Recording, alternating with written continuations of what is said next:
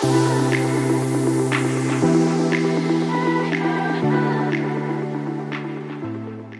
turn to John chapter 12.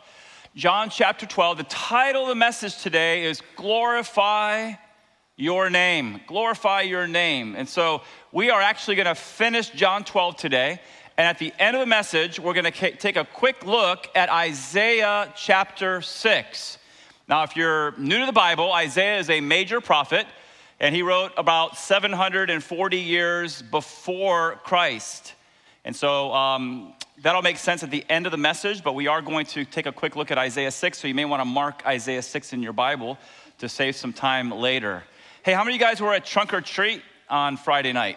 Yeah, it was fun, wasn't it? And so um, they tell me that we had uh, approximately 3,300 people. So that was crazy. Um, that's cool though. And um, you know what's great is that uh, we had so many people who did trunks, 85 plus trunks, and we had so many people serving all day long, hours and hours and hours, uh, to make that outreach happen. So, can we put our hands together right now and thank all those who did trunks and who served? And so, some of you may be wondering, you know, why in the world do you do trunk or treat? You know, aren't you celebrating the devil's holiday? Well, no, we're not. Okay, how many of you guys know that we can take holidays from the culture and redeem it and make it something good, like evangelistic outreach? And so that's what we did. Did you know that every single person who came in got an invitation to the church, and every single person got a, uh, a gospel tract? And here's what I know that when people are going through transition and trouble, that's when we're going down, they look up. And oh, that church, right? In fact, I had somebody tell me on Friday night, that uh, they were invited to our church. They put it off for months, and then they found themselves on their back in the hospital for 20 days. And guess where they were um, a few Sundays after that?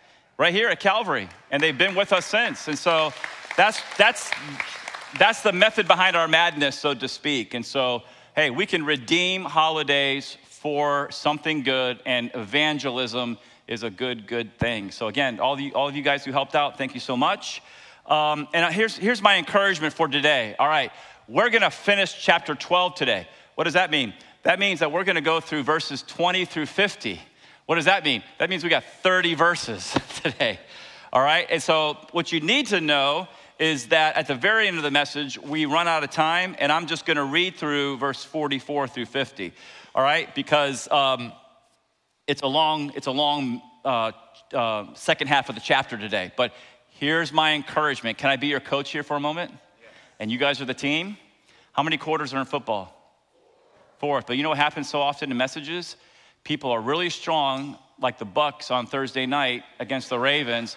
So strong in the first quarter. I'm like, oh man, these are the old Bucs. I'm excited. Wow, look at Brady go. And then um, the other team readjusted, and it was all downhill from there.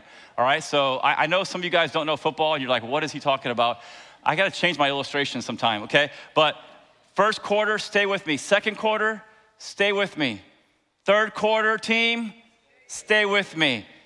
And fourth quarter, please stay with me. Okay, so this is a church that teaches expositionally through the Bible. That means I'm really hoping everybody has a Bible open either on your phone or, or a book in book form, but we, we teach verse by verse by verse. Okay, and so in our culture, you know what our culture does? It's these quick snapshots, little tweets, little videos, just boom, boom, social media. And so, our uh, how many of you guys know that our attention span has so shortened in our culture? Okay, so I'm not gonna give up expositional teaching to become like the culture. Okay, I'm not gonna do that. I'm gonna teach the word. So please stay with me all the way in, team through the fourth quarter today. We'll wrap it up at two o'clock today. Okay, I'm kidding. totally kidding. Father, thank you for your word.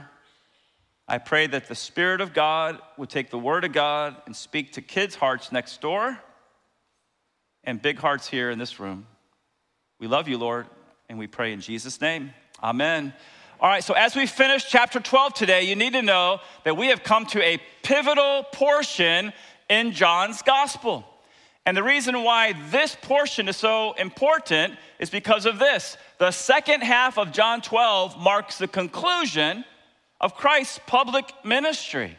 Now, you may say, well, there's 21 chapters. What are you talking about? The conclusion of his, well, it's called the Upper Room Discourse, which takes a huge chunk of John, John's gospel, which I'll talk about in just a moment. But for three and a half years, Jesus has been going around right? Judea, Samaria, and Galilee, and some other places as well. And he's been sharing these life changing messages. He's been performing these breathtaking miracles. And what you need to know is that today, that's all gonna end. Next week, as we get into chapter 13, there's gonna be a transition.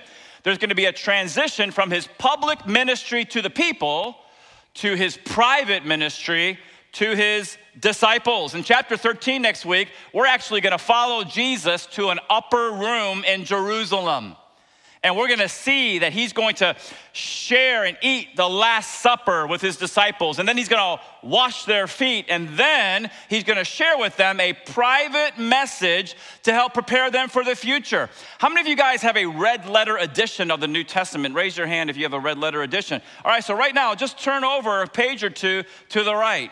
And here's what you're gonna see you're gonna see a sea of red, right? Chapters 14, 15, 16, 17, red letters everywhere. And the content of those chapters is what's known as the upper room discourse. It's a gem. By the way, that discourse, of course, if you're new to the Bible, the words of Christ are in red, okay? And so that discourse, that teaching, that private message to his disciples that is unique to John's gospel.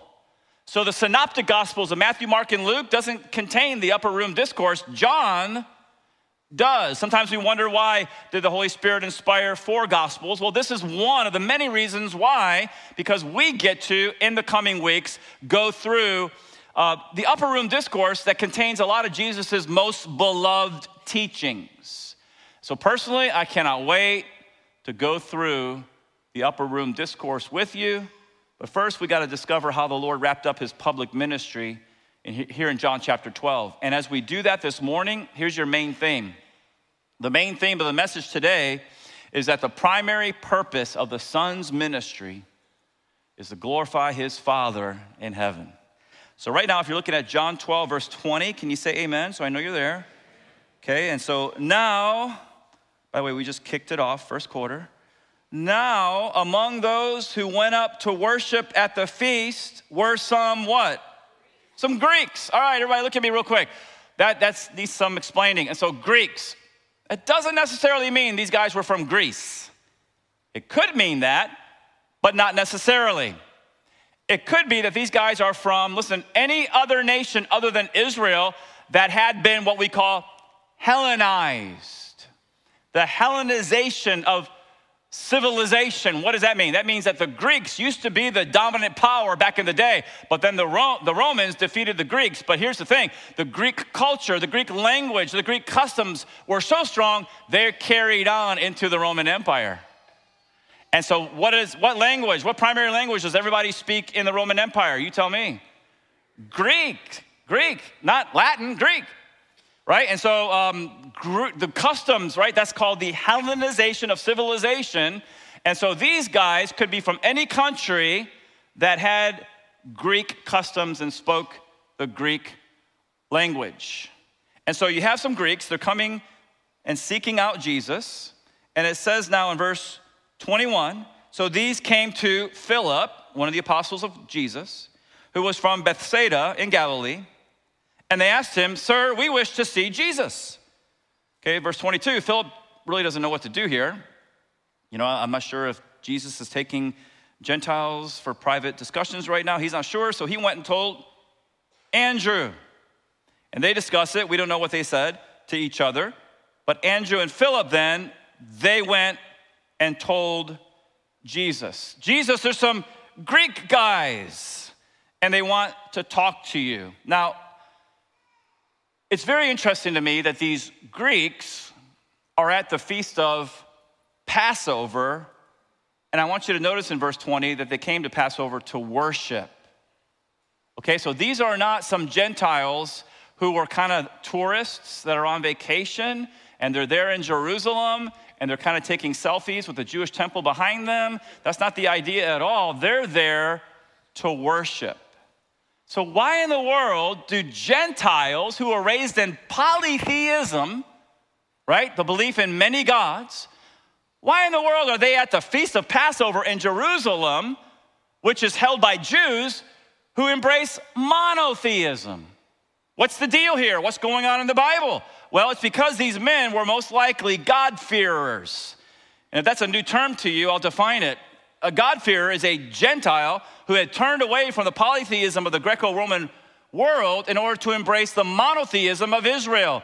A God-fearer was a Gentile who revered Yahweh, the God of the Hebrew Bible. And by the way, ladies and gentlemen, Yahweh is the one and only true God.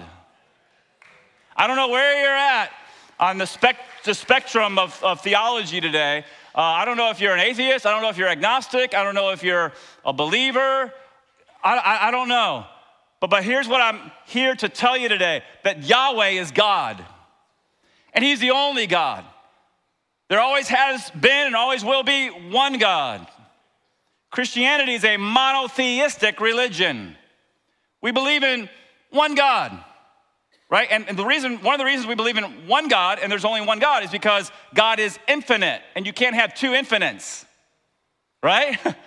you can't have two infinites because one infinite encompasses everything. Okay, so there's one God and he's revealed himself in the Old Testament as Yahweh. But through the progressive revelation of the New Testament, we see that there's one God eternally existed in three persons the Father, the Son, and the Holy Spirit. And so a God-fearer is a Gentile, was a Gentile who feared Yahweh. And in Acts chapter 10, we have a great example of a God-fearer. His name was Cornelius. Everybody remember Cornelius in Acts 10, right? And so he was a centurion, a Roman soldier. And what did he do? He turned his back on the polytheism of his culture to embrace the monotheism of Israel he revered Yahweh. And as God drew Cornelius to himself, you need to know that God in Acts 10 did what? He sent Peter to tell Cornelius about Jesus. And so in Acts 10, the Holy Spirit draws Cornelius to Christ. In John chapter 12, where we are today, the Holy Spirit apparently is drawing these Greeks to Christ. Why does the Holy Spirit draw people to Jesus? Here's why 2 Peter 3 9. God is not willing that anybody should perish, but that all should come to repentance. That's why. And so, but, but why Jesus? Here's why. Because what can wash away our sins? Nothing but the blood of Jesus. That's why Jesus said, I'm the way, the truth, and the life. No one comes to the Father but through me. And that's why Acts chapter 4, verse 12 says, Neither is there salvation in any other, for there is no other name under heaven given among men whereby we must be saved. Ladies and gentlemen, there's two groups of people in the world saved and lost. What group are you in? And if you're if you're not sure, man, listen, get assurance today. There's no reason to get in your car and drive away today without assurance that heaven is your home and Jesus is your Savior. And so, it's interesting at this point in the narrative, Gentiles are seeking for Jesus. Now, I believe that's a strong indication that the old covenant was coming to an end and the new covenant was about to be ushered in. And that excites me because of my studies in the past and understanding the difference between the old covenant and the new covenant. And I just love, love, love the fact that we live in the age of grace and we are under the new covenant. Ladies and gentlemen, the new covenant has been established in the blood of the Lamb who died once for all for the sins of the world. No longer killing animals every day in toward to atone for sin. Know that all that is done we have Jesus as our Lamb of God who takes away the sin of the world. And Hebrews says he died once for all. How many of you are glad that Christ didn't just die for the sins of Jews, but for everybody's sins? Jesus died for the sins of the Jews. Jesus died for the sins of the Gentiles as well. And apparently, these Gentiles coming to him made Jesus think about his death. Look at how Jesus responded here in verse 23. It says in verse 23, and Jesus answered them, that's Andrew and Philip, hey, Jesus, there's some Greek guys outside. They want to talk to you. Now, whether or not Jesus ever talked to them, we don't know. I kind of think he did, but that's not what's important here, so John doesn't tell us. What's important? Well, what's in verse 23? okay, and so in verse 23, Jesus answered them, and I want you guys to please say the next two words. Go ahead. The hour. The hour has come for the Son of Man to be glorified. All right, so before in John's gospel, we see over and over that the Lord's hour had not yet come. Right? Over and over, we've seen it. The hour hasn't come yet. The hour hasn't come yet. Well, right now, the hour has finally arrived. Okay, so what hour are we talking about? We're talking about the death, burial, resurrection, and ascension of Christ back into heaven. And ladies and gentlemen, that's glorious.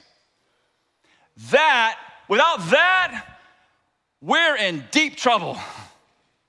And so thank God that God so loved the world that he gave his one and only son. And so the death, the burial, the resurrection, the ascension of Christ back into heaven. After Jesus died on the cross, after he was buried, after he rose from the dead, after he ascended back into heaven, here's what he did. He was victorious over sin, death, and hell. And what did he do? He sat down at the right hand of the Father and he experienced once again the glory that he experienced through all eternity. The glory that he experienced before his incarnation, the glory that he experienced before the creation of the world. And Jesus, here in our text, he's looking forward to getting back up there and experiencing that glory with his Father once again that he used to experience. And the way I know he's looking forward to it, hold your place in John 12, turn right to John chapter 17, I'll show you. Okay, and so remember 14, 15, 16, upper room discourse. And then he ends his upper room discourse with a high priestly prayer. By the way, in that prayer in John 17, he prays for you guys.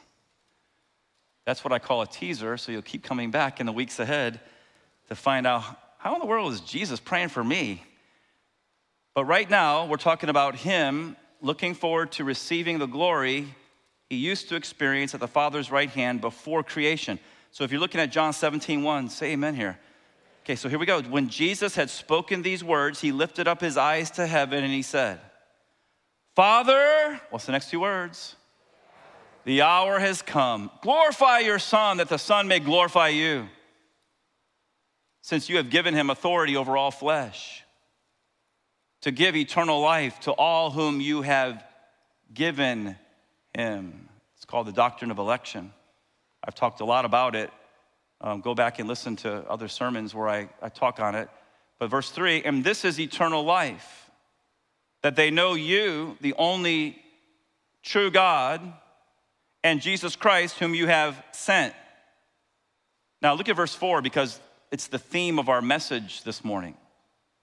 He says, I glorified you on earth, having accomplished the work you gave me to do. But now look at verse 5. And now, Father, glorify me in your presence with the glory that I had with you before the world what? before the world existed. Do you see that? Jesus didn't start when he was born of Mary in Bethlehem. In the beginning, beginning what? Beginning of the space time material universe. In the beginning was the Word. So before creation was the Word, the Logos, Christ, second person of the Trinity. And the Word was with God, and the Word and he was glorified with the Father before he was sent on his rescue mission to the earth. And so, why did Jesus come? He came to die. and he talks about his death. Go back to John 12, please.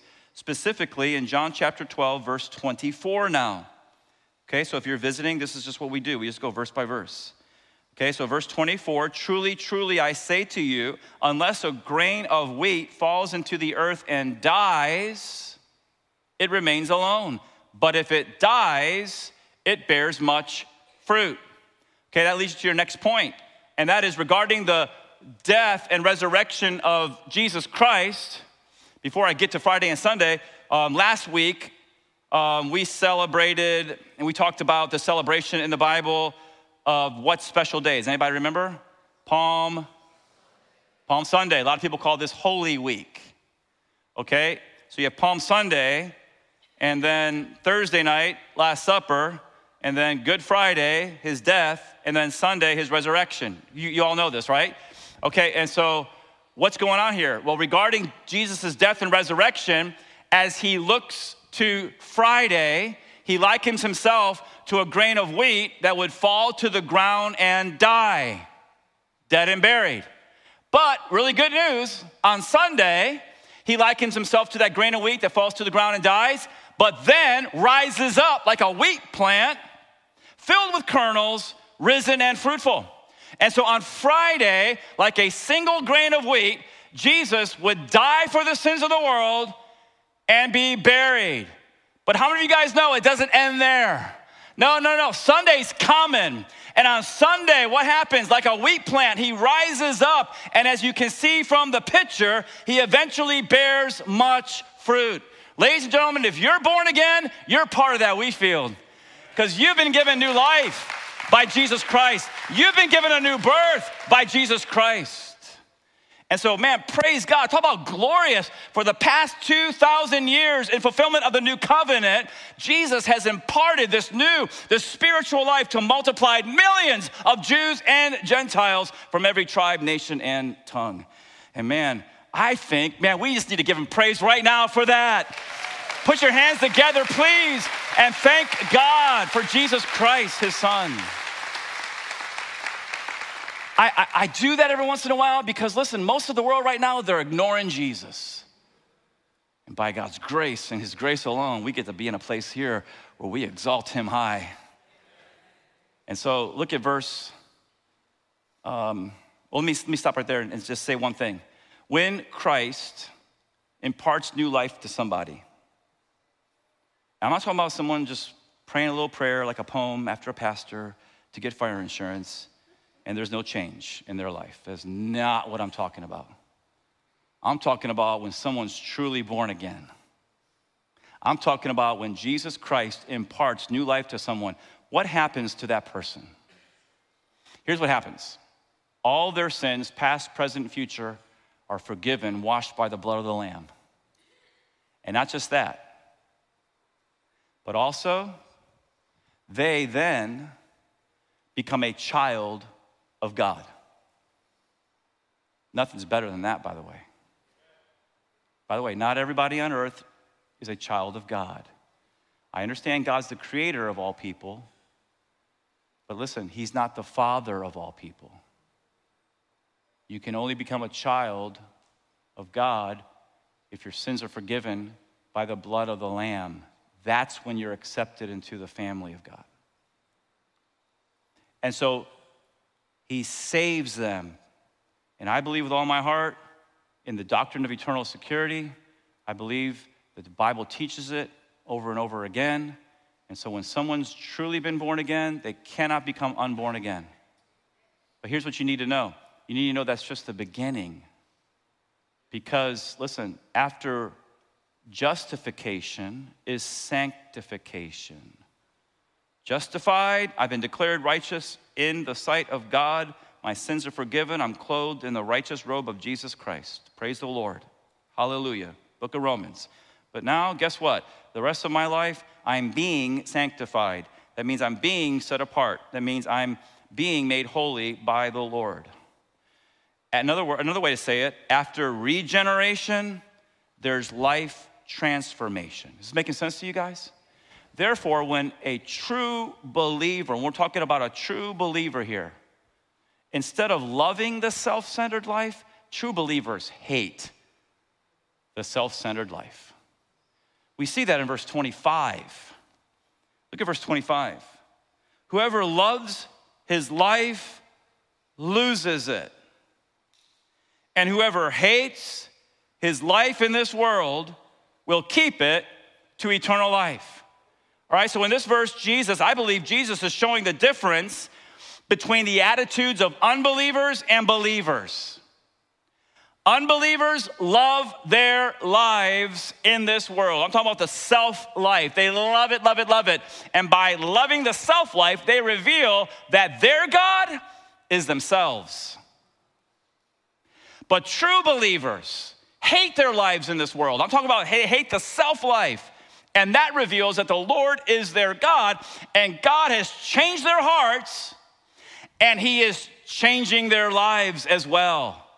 And so, regarding the unregenerate, the unsaved, D.A. Carson said this He said, The person who loves his life will lose it. It could not be otherwise, for to love one's life is a fundamental denial of God's sovereignty, of God's rights, and a brazen elevation of self to the apogee. The word apogee there means pinnacle or zenith. And so, and a brazen elevation of self to the zenith of one's perception, and therefore an idolatrous focus on self, which is at the heart of all sin. And so, those who love their lives in this world, what do they do? They focus on the three most important people me, myself, and I. Now, in the extreme form of that, it's called narcissism. And the word narcissism comes from the Greek myth about Narcissus, okay? And so Nars- Narcissus, I have a hard time pronouncing it. Narcissus or Narcissus, you say tomato, I'll say tomato, okay? Okay, so how many of you guys ever read the Greek myth about Narcissus? Anybody at all? I see some hands in the back. Yes, I see you. Praise the Lord. Yes, okay. All right. So here it is in a snapshot. Narcissus, he was a self centered guy, and he fell in love with the image of his face as it reflected from a pool of water. He loved himself so much. He was so enamored with me, myself, and I. When he saw his face in that pool of water, he was like, ooh, wow. Yeah, mm hmm, mm. Narcissus, you gotta eat. No, go away. Hey, you need to sleep, man? No, ooh, wow. By the way, does this sound familiar, right, in our society? Mm.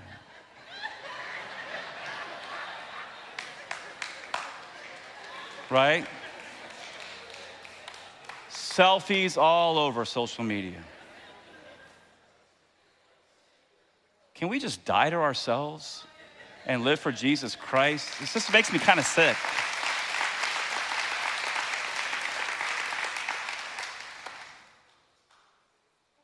Anyway, so he's there, right? He won't stop looking at the water, right? And what, what happens to him? He dies of starvation because he can't pull himself away from the reflection of his face. Now, it's true that narcissism is the extreme form of self centeredness, but how many of you guys know that all human beings have been born with a sin nature? Everybody. Right? And the way I can prove that to you is um, next time there's a, a family photo and you're in it, who's the first person you look at? Not your kids, come on, be honest, not your grandkids, it's you. How do I look there, right? That's just who we are. It's, it's, it's called the sin nature inside of our sin nature is basically selfish. If you don't believe that, I've told you a thousand times, just go over to our toddler room right now. You'll see it. You take that toy away from that two year old, he's gonna punch you in the face. So don't believe the lie of humanism that our universities are teaching everybody. Man's basically good. Give me a break. Go over the nursery. You'll see it's not true. All of us are sinners and we're in need of a Savior. And that's why we need the new birth. That's why we need to be born again. Why? Because at the new birth, we receive a new nature, the nature of Jesus Christ. And Jesus Christ wasn't is selfless. And He does that work inside of us. We don't pull ourselves up by our bootstraps and I'm gonna be altruistic today. No. It's by grace alone, through faith alone, in Christ alone. It's a gift from God that God gives us.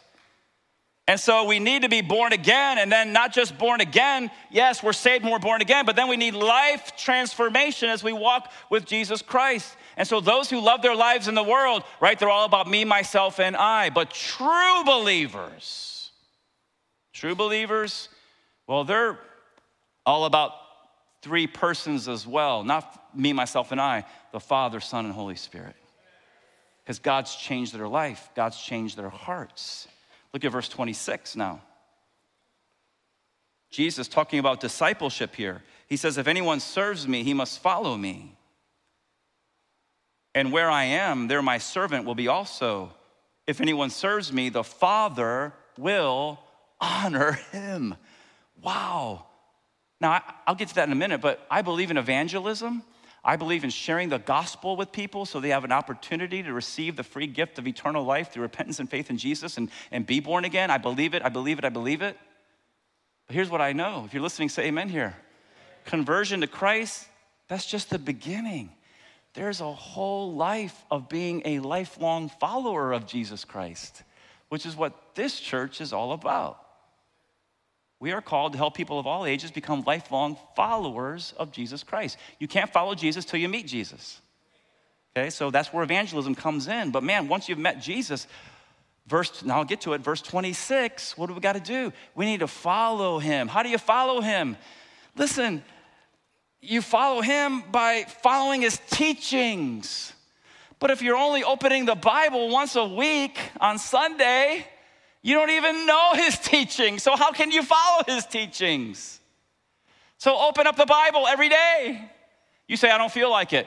Who cares what we feel like? Is God worthy of our honor and praise or not? You tell me. He's worthy, right? Well, guess what? He didn't leave us in the dark. He gave us a, a manual a lamp to our feet, a light to our path. We just got to open it up, whether we feel like it or not. It's time for us to get out of the nursery and grow up and become what God wants us to become. And so when you think through this with me, after we get saved, right, we need verse 26 to follow Jesus, to serve Jesus, to spend time with Jesus. And as we do that, Jesus said the Father will honor us. Does anybody in the house want to be honored by God? I do. I know we don't deserve it, but I do. And I know you do too. Look at verse 27. Jesus says, Now is my soul troubled. And what shall I say? Father, save me from this hour? No, no, no, no. For this purpose I have come to this hour. Title the message Father, glorify your name. By the way, quick side note, it's not in the notes, right? Quick side note. Jesus says, Father, glorify your name when his heart, verse 27, is troubled. See, anybody can praise the Lord when you got a big bank account, all the bills are paid, you're healthy, everybody's happy. But are we going to say, Father, glorify your name when the bottom drops out and we don't have a big bank account? Things are going wrong and people are mistreating us. See, that's what separates immature Christians from mature Christians. How do I get mature? Jesus says, Father, sanctify them through your truth. Your word is truth. Sanctification is the maturing process of a Christian. Right here. And so Jesus says, Father, glorify your name. And so, as Jesus is thinking about his hour, specifically his crucifixion and all that it's going to entail, as he's thinking about his physical agony, right? Standing before a group of nasty Roman soldiers, right, who are mocking him and, and they're taking a crown of thorns, bashing it on his head, then taking a reed and beating that crown of thorns into his head as he's thinking about that, as he's thinking about the flagellum opening up his back, so his back is like hamburger meat, as he's thinking about nails being pounded into his hands and his feet as he's thinking about being lifted up between heaven and hell half naked so everybody can walk around and scorn him and ridicule him. As he's thinking about the blood coming off his brow the blood coming out of his hands and feet. As he's thinking about trying to breathe because he's literally suffocating so he's got to push himself up on his broken feet right in order to scratch his open back on the rough wood just to get a breath of air, as he's thinking about that, he says, My soul is troubled. But, ladies and gentlemen, when he thinks about the spiritual agony of that coming Friday, which is a million times worse than the physical agony, as he's thinking about taking the weight of the sin of entire humanity into his body on the tree. And then, if you're listening, say amen here. Here's the heart of the gospel right here. And then becoming that substitute where he absorbs the divine wrath, just wrath of a holy God against the sin of humanity. Thank you, Jesus, for doing that so I wouldn't have to go to hell and burn forever and pay for my sins. As he did that because he didn't want us to go to hell, as he did that because he wants us to go to heaven, he says, My soul is troubled. And so What's so amazing about this moment is that instead of rejecting the cup the Father gave him to drink, he accepted it. He accepted it. Instead of saying, Father, save me from this hour, he says, Father, glorify your name. And babe, ladies and gentlemen, that's what you call selflessness. He gives himself for the good of others. And by the way, if you're thinking right now, I don't deserve to go to hell, you need to get saved. You need to get saved because you cannot be saved till you realize and accept that you're lost and that you have sinned against a holy God. And that's a serious matter. Please accept that you're lost. I had a guy last night, never met him before. He's coming to our church now. And he said to me, Pastor, don't just ask people when they've been saved asked them, When did you realize you were lost? As soon as he said that, I said, Excuse me, I'm not being, um, I'm not being rude. And I took out my phone. I, I got to write that down. And I wrote it down on my phone. That's powerful, right? Because you ask someone, Are you saved? Well, yeah, I accept Jesus every day, right? No, no, no. When did you realize you were lost?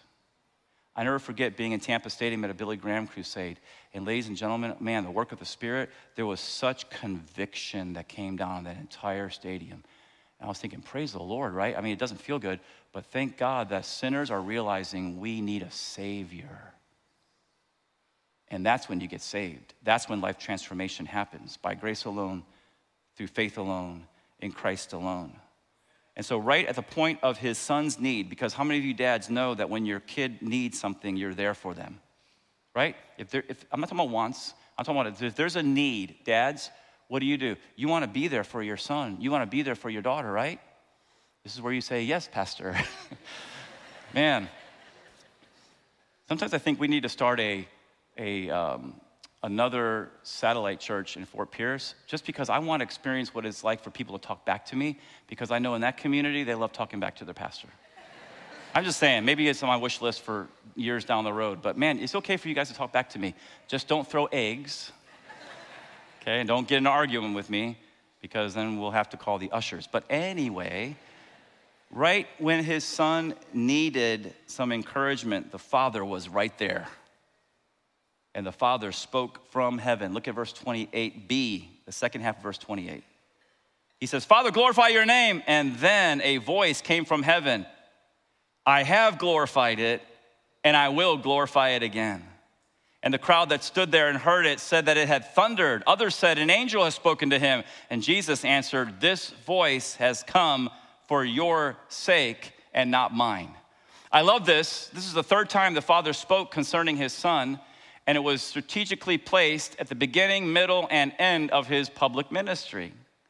And so, if you're taking notes, we'll put it on the screen. The Father's voice, um, first at baptism This is my beloved Son with whom I'm well pleased.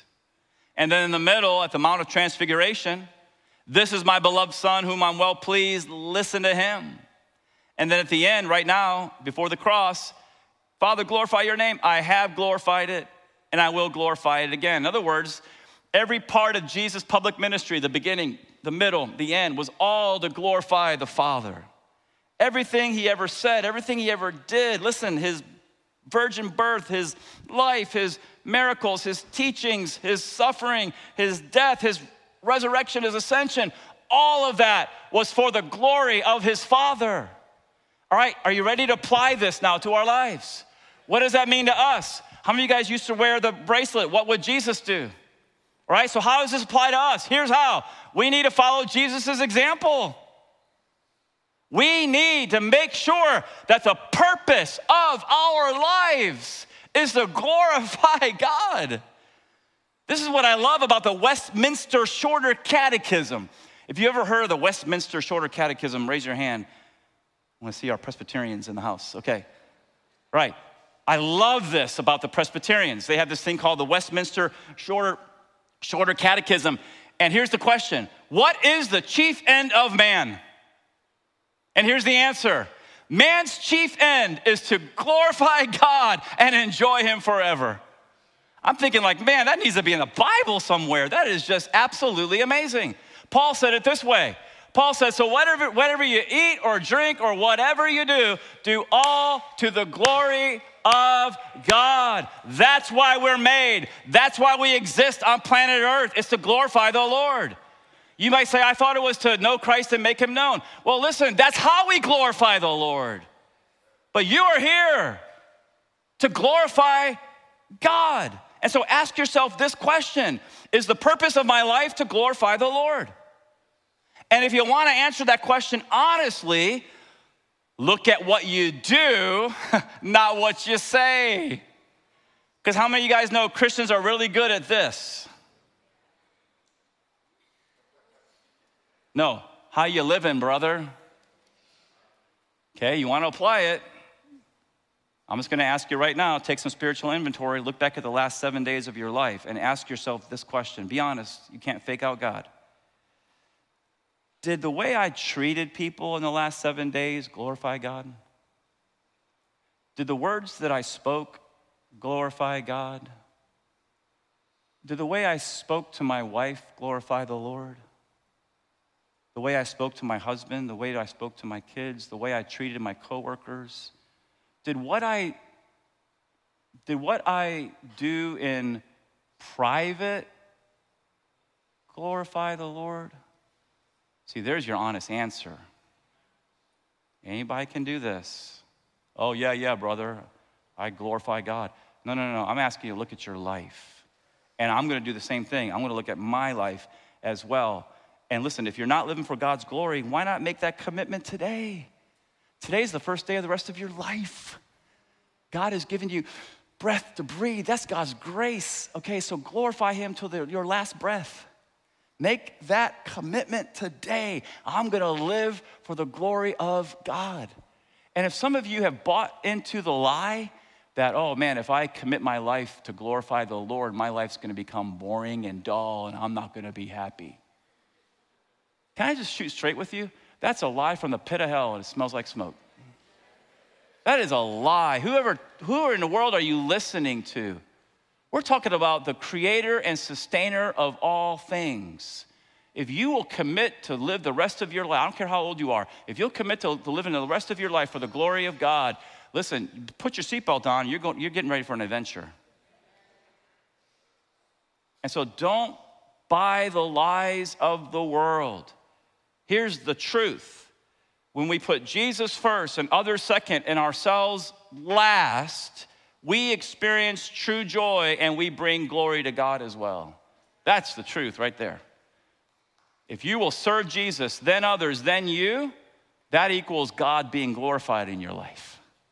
And by the way, I am so grateful. I know Pastor Lee and Pastor Will are executive pastors. We're so grateful. And I know um, Matt Wiggins, the head of school across the street, we're so, so grateful. Listen, for the men and women at Calvary Port St. Lucie who serve the Lord as volunteers. And here's what I want you to know the fact that you put Jesus first and others second, that you're sacrificing your time and you're out there sweating and parking cars and greeting people, and you're up here singing and playing, and you're over there working with the kids, and you're being a security guard as we're looking up, you're looking back because you have our backs, or you're, you're on um, safety team and you're helping people who are sick uh, during the service, or um, working at the next steps table or ushering or whatever you're doing during the week because we have a lot of administrators that are volunteering during the week. Can I just say from the bottom of my heart, the bottom of the executive team's heart, the fact that you put Jesus first, others second, and yourself last, and you're glorifying the Lord here at Calvary?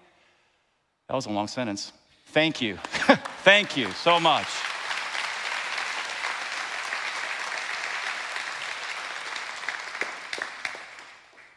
It's 1206. It's halftime.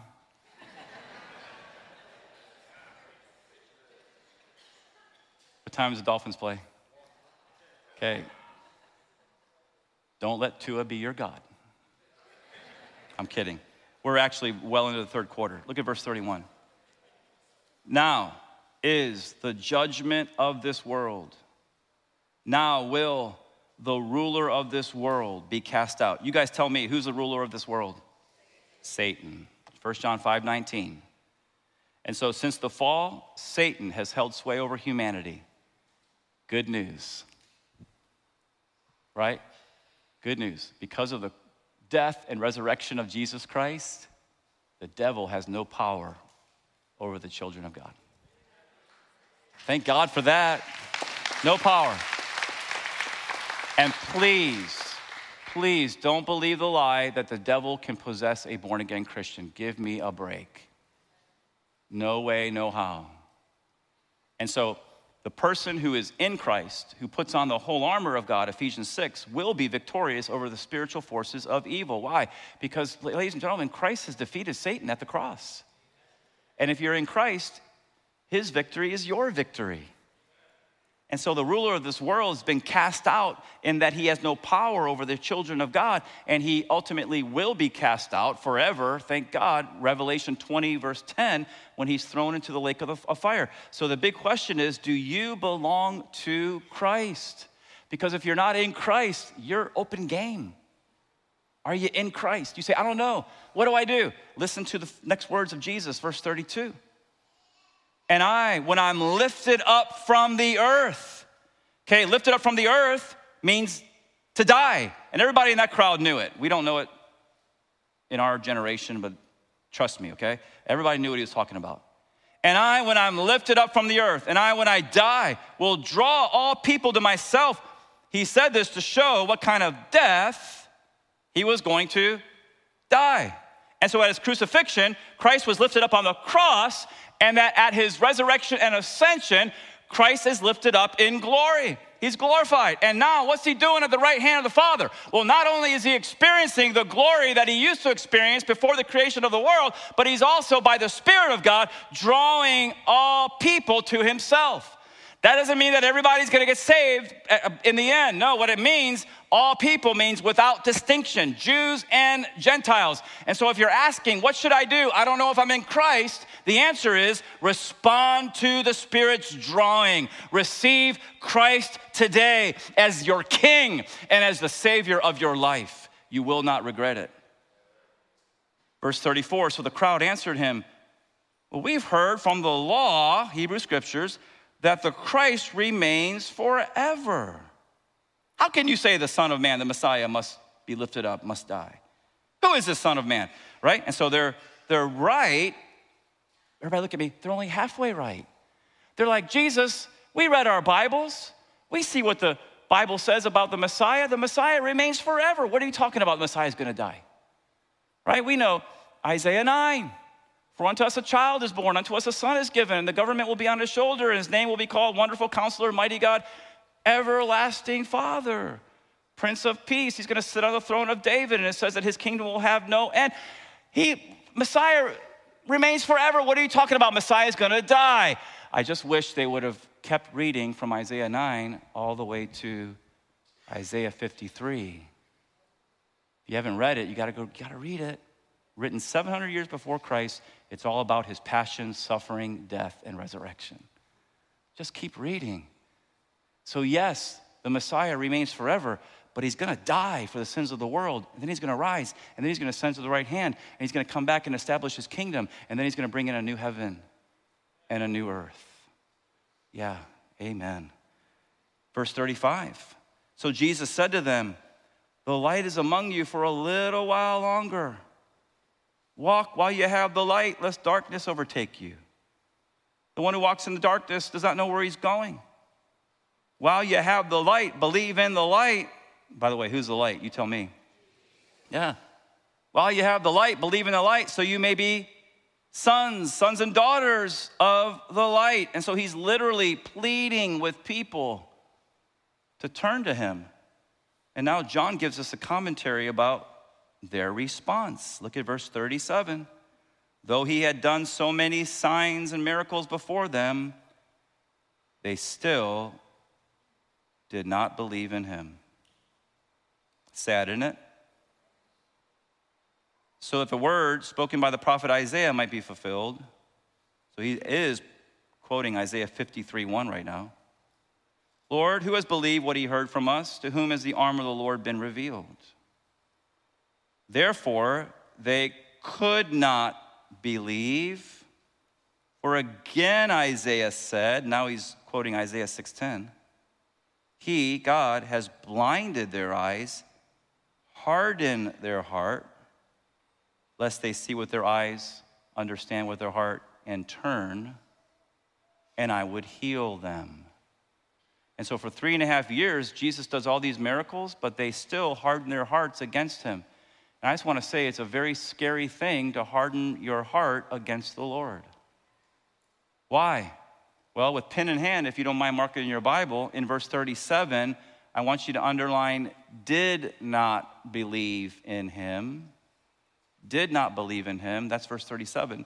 And then in verse 39, underline could not believe. Okay, and so when somebody, I'm talking about an unregenerate person, continues to harden their heart,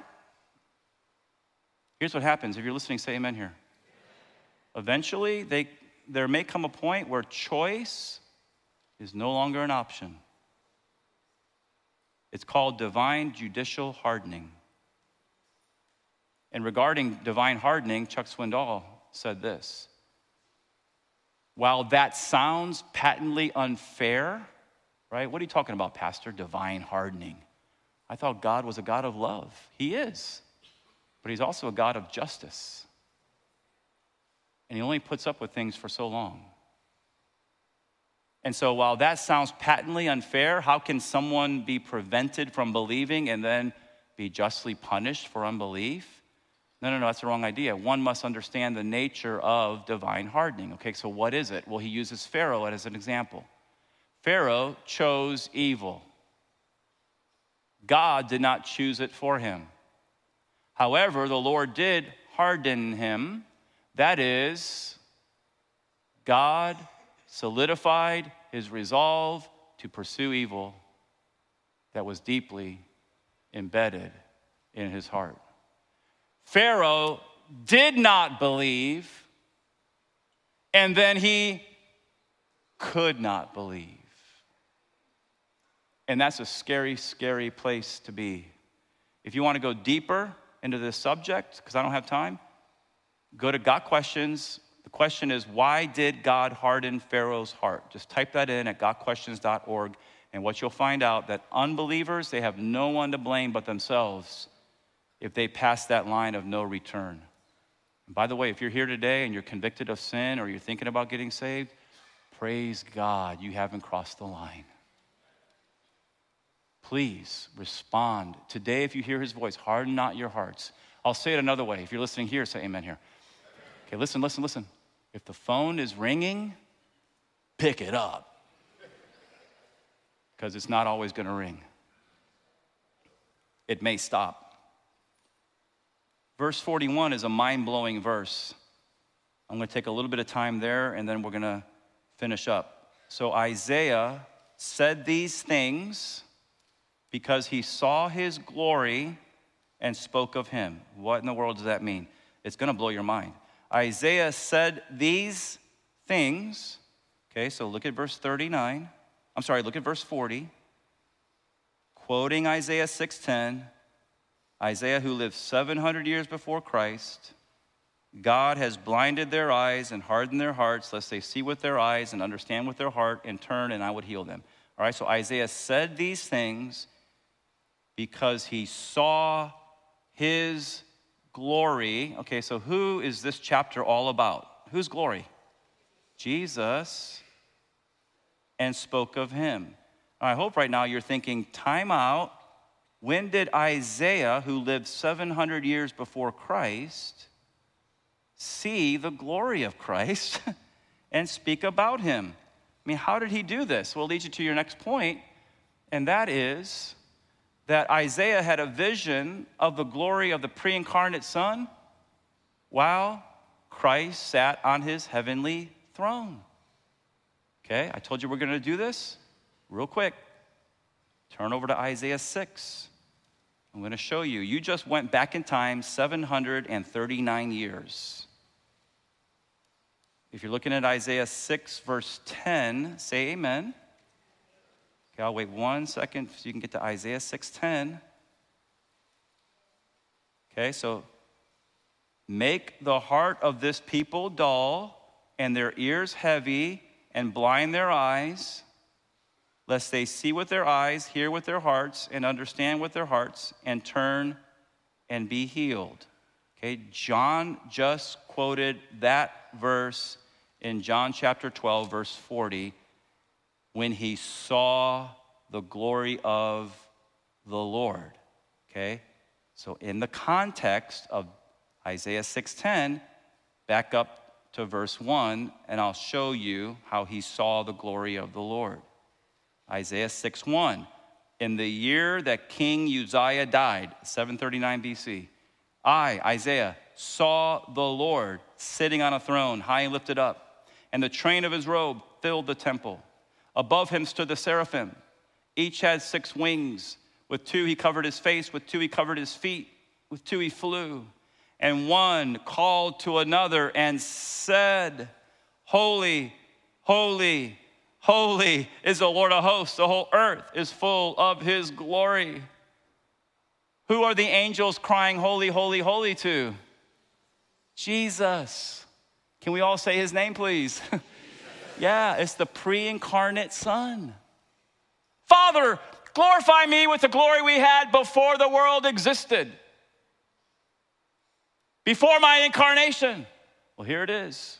Isaiah had a vision of that. The pre incarnate Son while he sat on his heavenly throne. I'll say it again if I haven't said it earlier. If I said it earlier, I'll say it again. Jesus is not just a good teacher or a great prophet. He's the second person of the Trinity. He is Almighty God. He is Yahweh. You guys see that? Does it make sense with you guys? All right, so we're winding down. Two minute warning. Verse 42 Nevertheless, many of the authorities in Israel believed. Don't get too excited and say, Yay, they believed. No, no, no. I have quotation marks around it because of what is said next. They believed in him for fear of the Pharisees, but for fear of the Pharisees, they did not confess it so that they would not be put out of the synagogue. For they loved the glory that comes from man more than the glory that comes from God. How sad is this? These leaders believed in Jesus, but you need to know that's a spurious belief. It's a fake faith. It's not real. Why? Because, ladies and gentlemen, if somebody refuses to publicly identify with Jesus Christ because of what people are going to think about them, you have to wonder is that person's faith real? This is just intellectual assent without repentance and faith. They refuse to publicly confess Jesus? Well, here's what I know I know that a real conversion on the inside always is revealed by a public profession of Christ on the outside. Why? Because when you love somebody, you're gonna talk about that person. That's why. Okay? So listen, I ask you, are you in your life publicly professing Jesus Christ? If not, if you're afraid because I don't know what they're gonna think about me, you gotta ask yourself, Am I born again? Because if I've been born again, if I've been regenerated and I'm going through life transformation by the Holy Spirit of God, man, I'm gonna tell people about that. Okay, so you see that? All right, so a great place to publicly profess your faith is this Thursday. What's that? First Thursday, baptism time. Again, we do it every month on the first Thursday at 6:30 right here in this room. So I want to encourage you if you've never been, help me out church family, baptized since you received Christ as your savior and Lord, then you need to be baptized. Infant baptism is not there in the Bible. You need to publicly profess your faith in Jesus Christ. Baptism doesn't save you. It's a public profession of an inward reality, the inward reality of the new birth. So, public ministry of Jesus Christ is going to be over with, at the end of these words, we're just going to read to the end of the, end of the chapter and we'll be done. Verse 44. And Jesus cried out. Why did he cry out? He knows this is it. Last chance. Whoever believes in me believes not in me, but in him who sent me. And whoever sees me sees him who sent me. I have come into the world as a light, so that whoever believes in me may not remain in darkness. If anyone hears my words and does not keep them, I don't judge him. For I did not come into the world to judge the world, but to save the world. The one who rejects me and does not, can you see people walking by and he's yelling, he's screaming, he's crying out. The one who rejects me and does not receive my words has a judge. The word that I have spoken will judge him on the last day, day of judgment. It's coming like a freight train. For I have not spoken on my own authority, but the Father who sent me has himself given me a commandment what to say and what to speak. And I know that his commandment is eternal life. What I say, therefore, I say as the Father has told me and that's the end of his public ministry.